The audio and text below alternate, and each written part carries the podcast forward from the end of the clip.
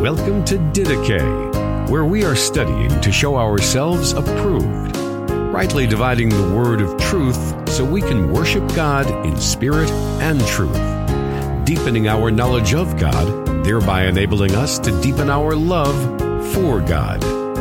Here is your host, Justin Peters.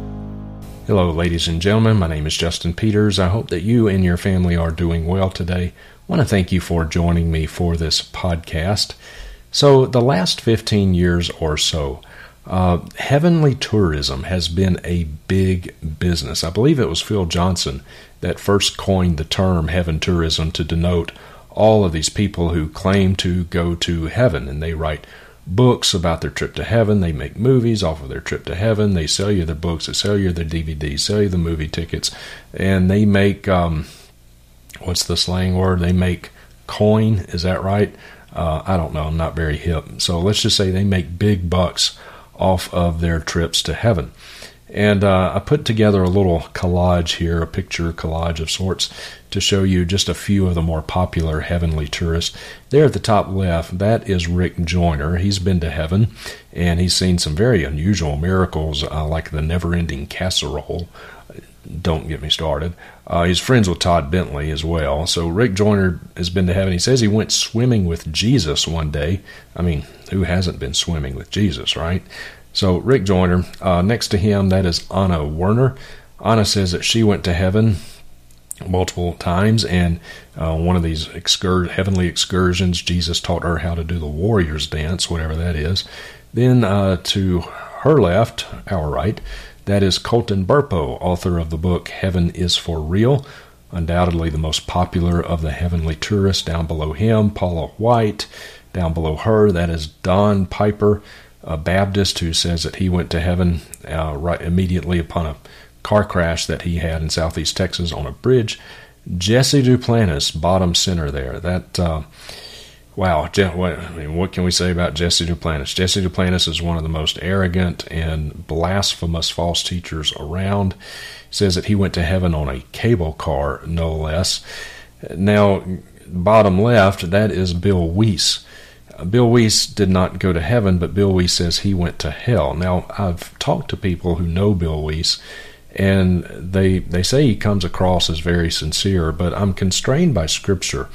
He says that Jesus took him to hell and he spent 23 minutes in hell. Why in the world would Jesus take someone to the very place from which he died to save them? That makes absolutely no sense. Uh, above him, that's Kevin Zadai. And uh, Kevin Zadai has been to heaven multiple, multiple times. Going to talk about him in a future video. And then the the lady in the middle there, that's uh, Mary Baxter. Mary Baxter has been to both places. She's been to heaven and to hell.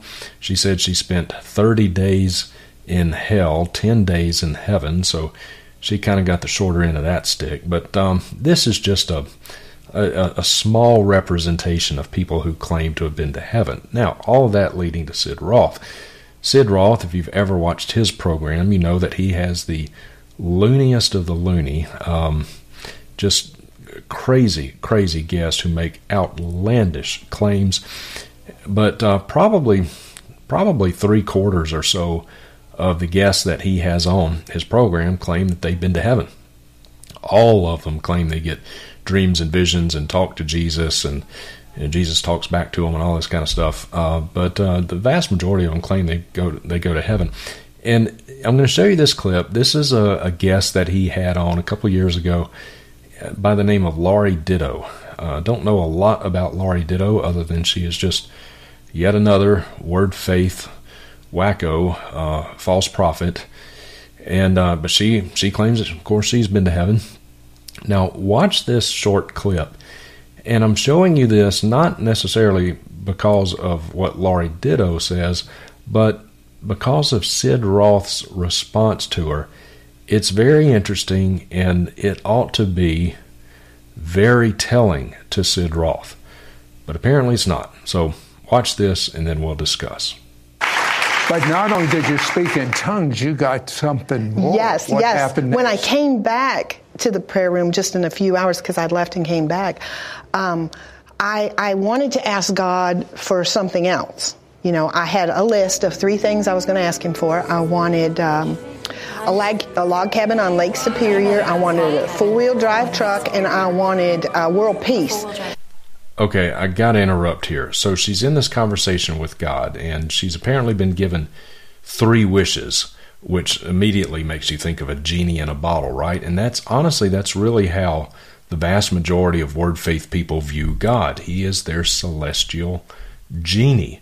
You rub God's lamp with your faith, and God pops out and he gives you whatever you wish. He is your cosmic bellhop. And so she has three wishes apparently a log cabin on Lake Superior, a four wheel drive truck, and world peace. so, you know, nothing about holiness, nothing about, Lord, let me know you better by knowing your word better. Nothing about growing in sanctification. Nothing about being faithful to the obedience of God's word for the glory of Christ. Nothing about faithfulness in times of temptation or suffering or persecution. Uh, nothing, nothing like that. No, I want a log cabin on Lake Superior in a four wheel drive truck.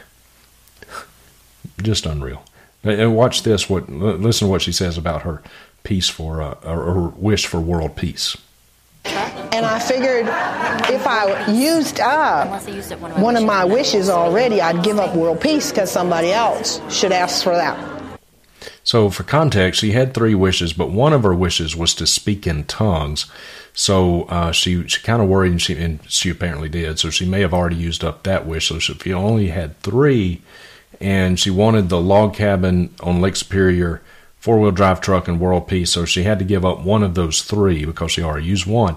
Well, let's give up world peace because surely someone else will ask for world peace. So they'll have that covered. I'm going to stick with my four wheel drive truck and my log cabin on Lake Superior. So I'm going to keep those and hopefully somebody else will ask for world peace.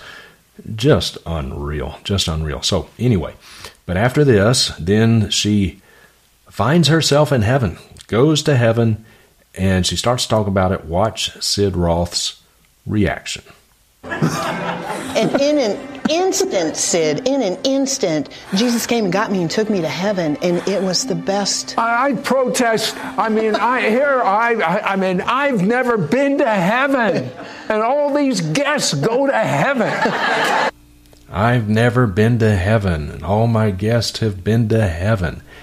You know, I've heard Sid Roth make this comment on more than one occasion. He's he's expressed it several times that he gets jealous of his guests because all of his guests go to heaven and he's never been to heaven. And yet, and yet he will sell gladly sell you their books and DVDs to tell you how you too can go to heaven and yet he's never been there. Hey, Sid, there's a reason you've never been to heaven because none of your guests have been to heaven either. They are either lying to you or they are up to their eyeballs in demonic deception, or could be a combination of the two, because Paul says in 2 Timothy 3 13 that there will uh, people will grow grow from bad to worse, deceiving and being deceived. Deceiving and being deceived. Both of those dynamics can be at work in the same person. They can actively deceive you, and also at some level they are being deceived themselves. But, uh, dear friends, more to the point here of this, this whole genre of heavenly tourism. Sid, if you're watching this, and I really hope you are, or one of your staff members is, um, there are only three people in the New Testament who are who were allowed a glimpse into heaven. Only three. Stephen in Acts chapter 7. This was at the end of his sermon there in Acts chapter 7. Stephen was a godly man, and he gave this uh, rather long sermon, and towards the end of it, uh, he was he was stoned. But right before he was stoned, it says that he looked intently, gazed upward, looked intently, and saw the heavens opened, and saw Jesus standing at the right hand of the Father, not sitting but standing. It's uh, It's a very tender scene that Jesus was standing as though ready to receive Stephen because right after that they uh, they ran him out of the, the city and they stoned him to death. So a very tender scene. The other one is the Apostle John, who wrote the book of Revelation, and of course that is by far the most detailed account we have in heaven about heaven rather. But John was writing inspired, authoritative scripture. So that's on a level all of its own. And then the only other person is the Apostle Paul. 2 Corinthians chapter 12. Now I want us to look at this real quickly. 2 Corinthians chapter 12 verses 2 through 4. Paul writes, I know a man in Christ who 14 years ago, whether in the body, I do not know, or out of the body, I do not know, God knows, such a man was caught up to the third heaven. And I know how such a man, whether in the body or apart from the body, I do not know, God knows, was caught up into paradise and heard inexpressible words which a man is not permitted to speak. Dear friends, think about that. This is the Apostle Paul.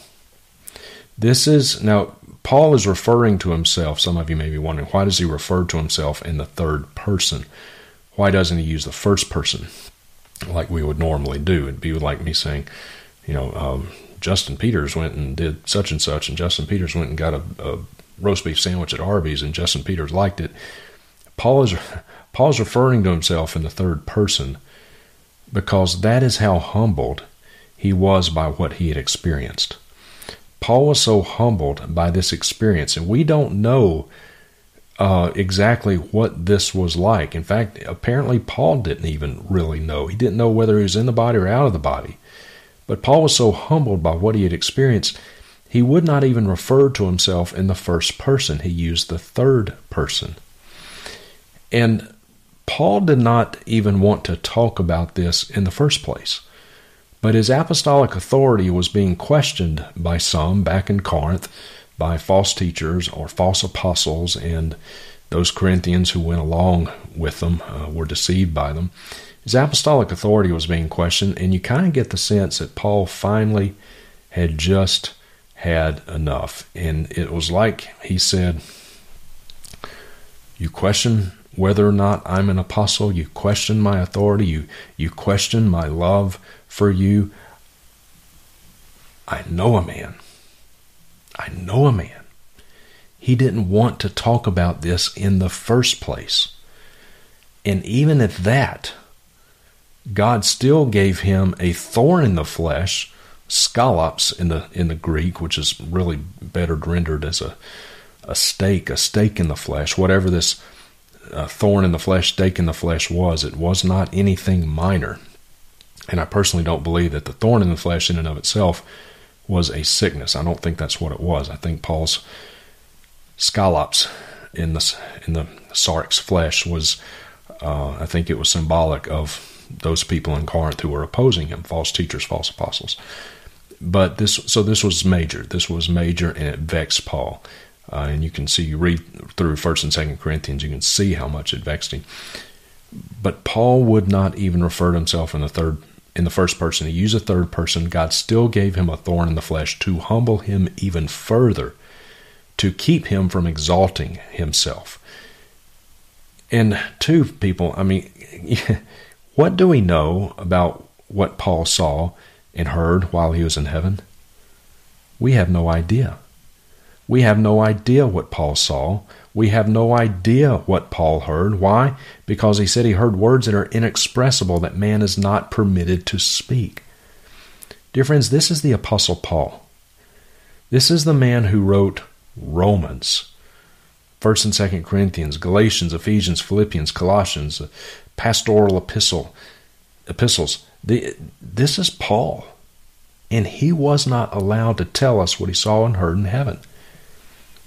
So, if Paul was not allowed to tell us what he saw or what he heard in heaven, then do not believe it when someone else says, Oh, I've been to heaven. Let me tell you what I saw. Let me tell you what I heard. And all these people, all these heavenly tourists, they just can't wait to tell you about everything they saw, everything they heard while they were in heaven.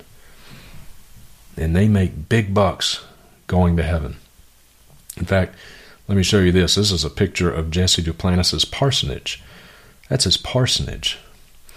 35,000 square foot parsonage. It's owned by his ministry.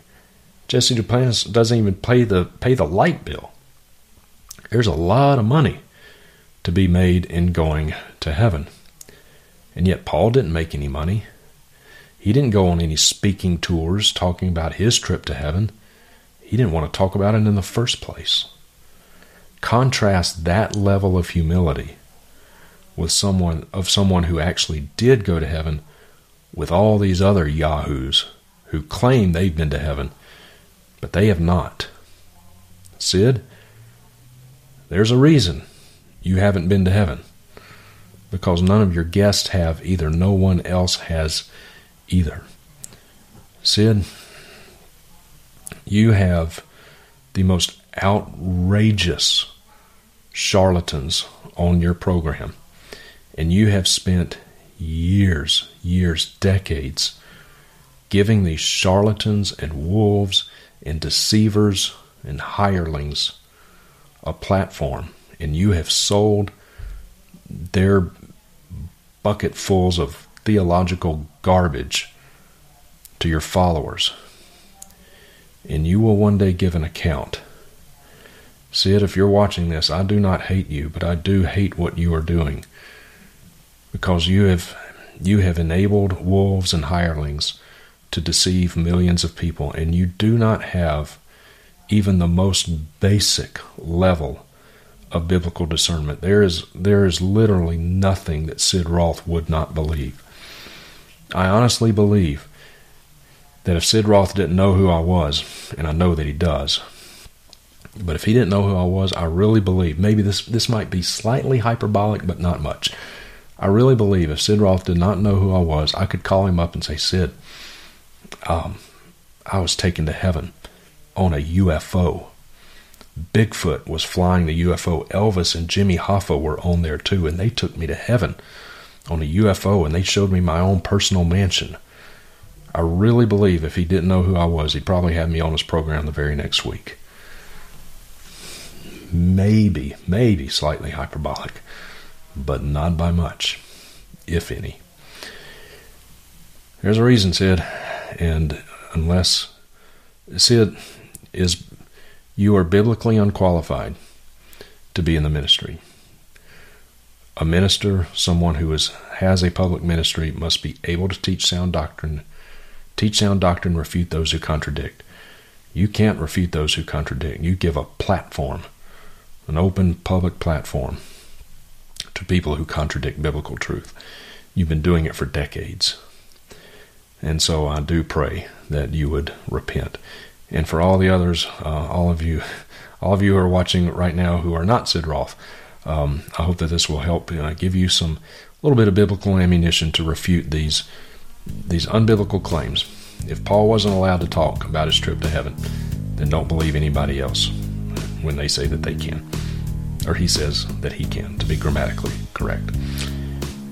Okay, dear ones, until our next time together, may the grace of our Lord Jesus Christ, the love of God, and the fellowship of His Holy Spirit be with you all. Thank you for listening to Didache. We hope that you were encouraged and edified by what you just heard. If you have a question or comment for Justin, interested in more teaching resources, or would like to have him come and preach at your church or conference, you may contact him at justinpeters.org.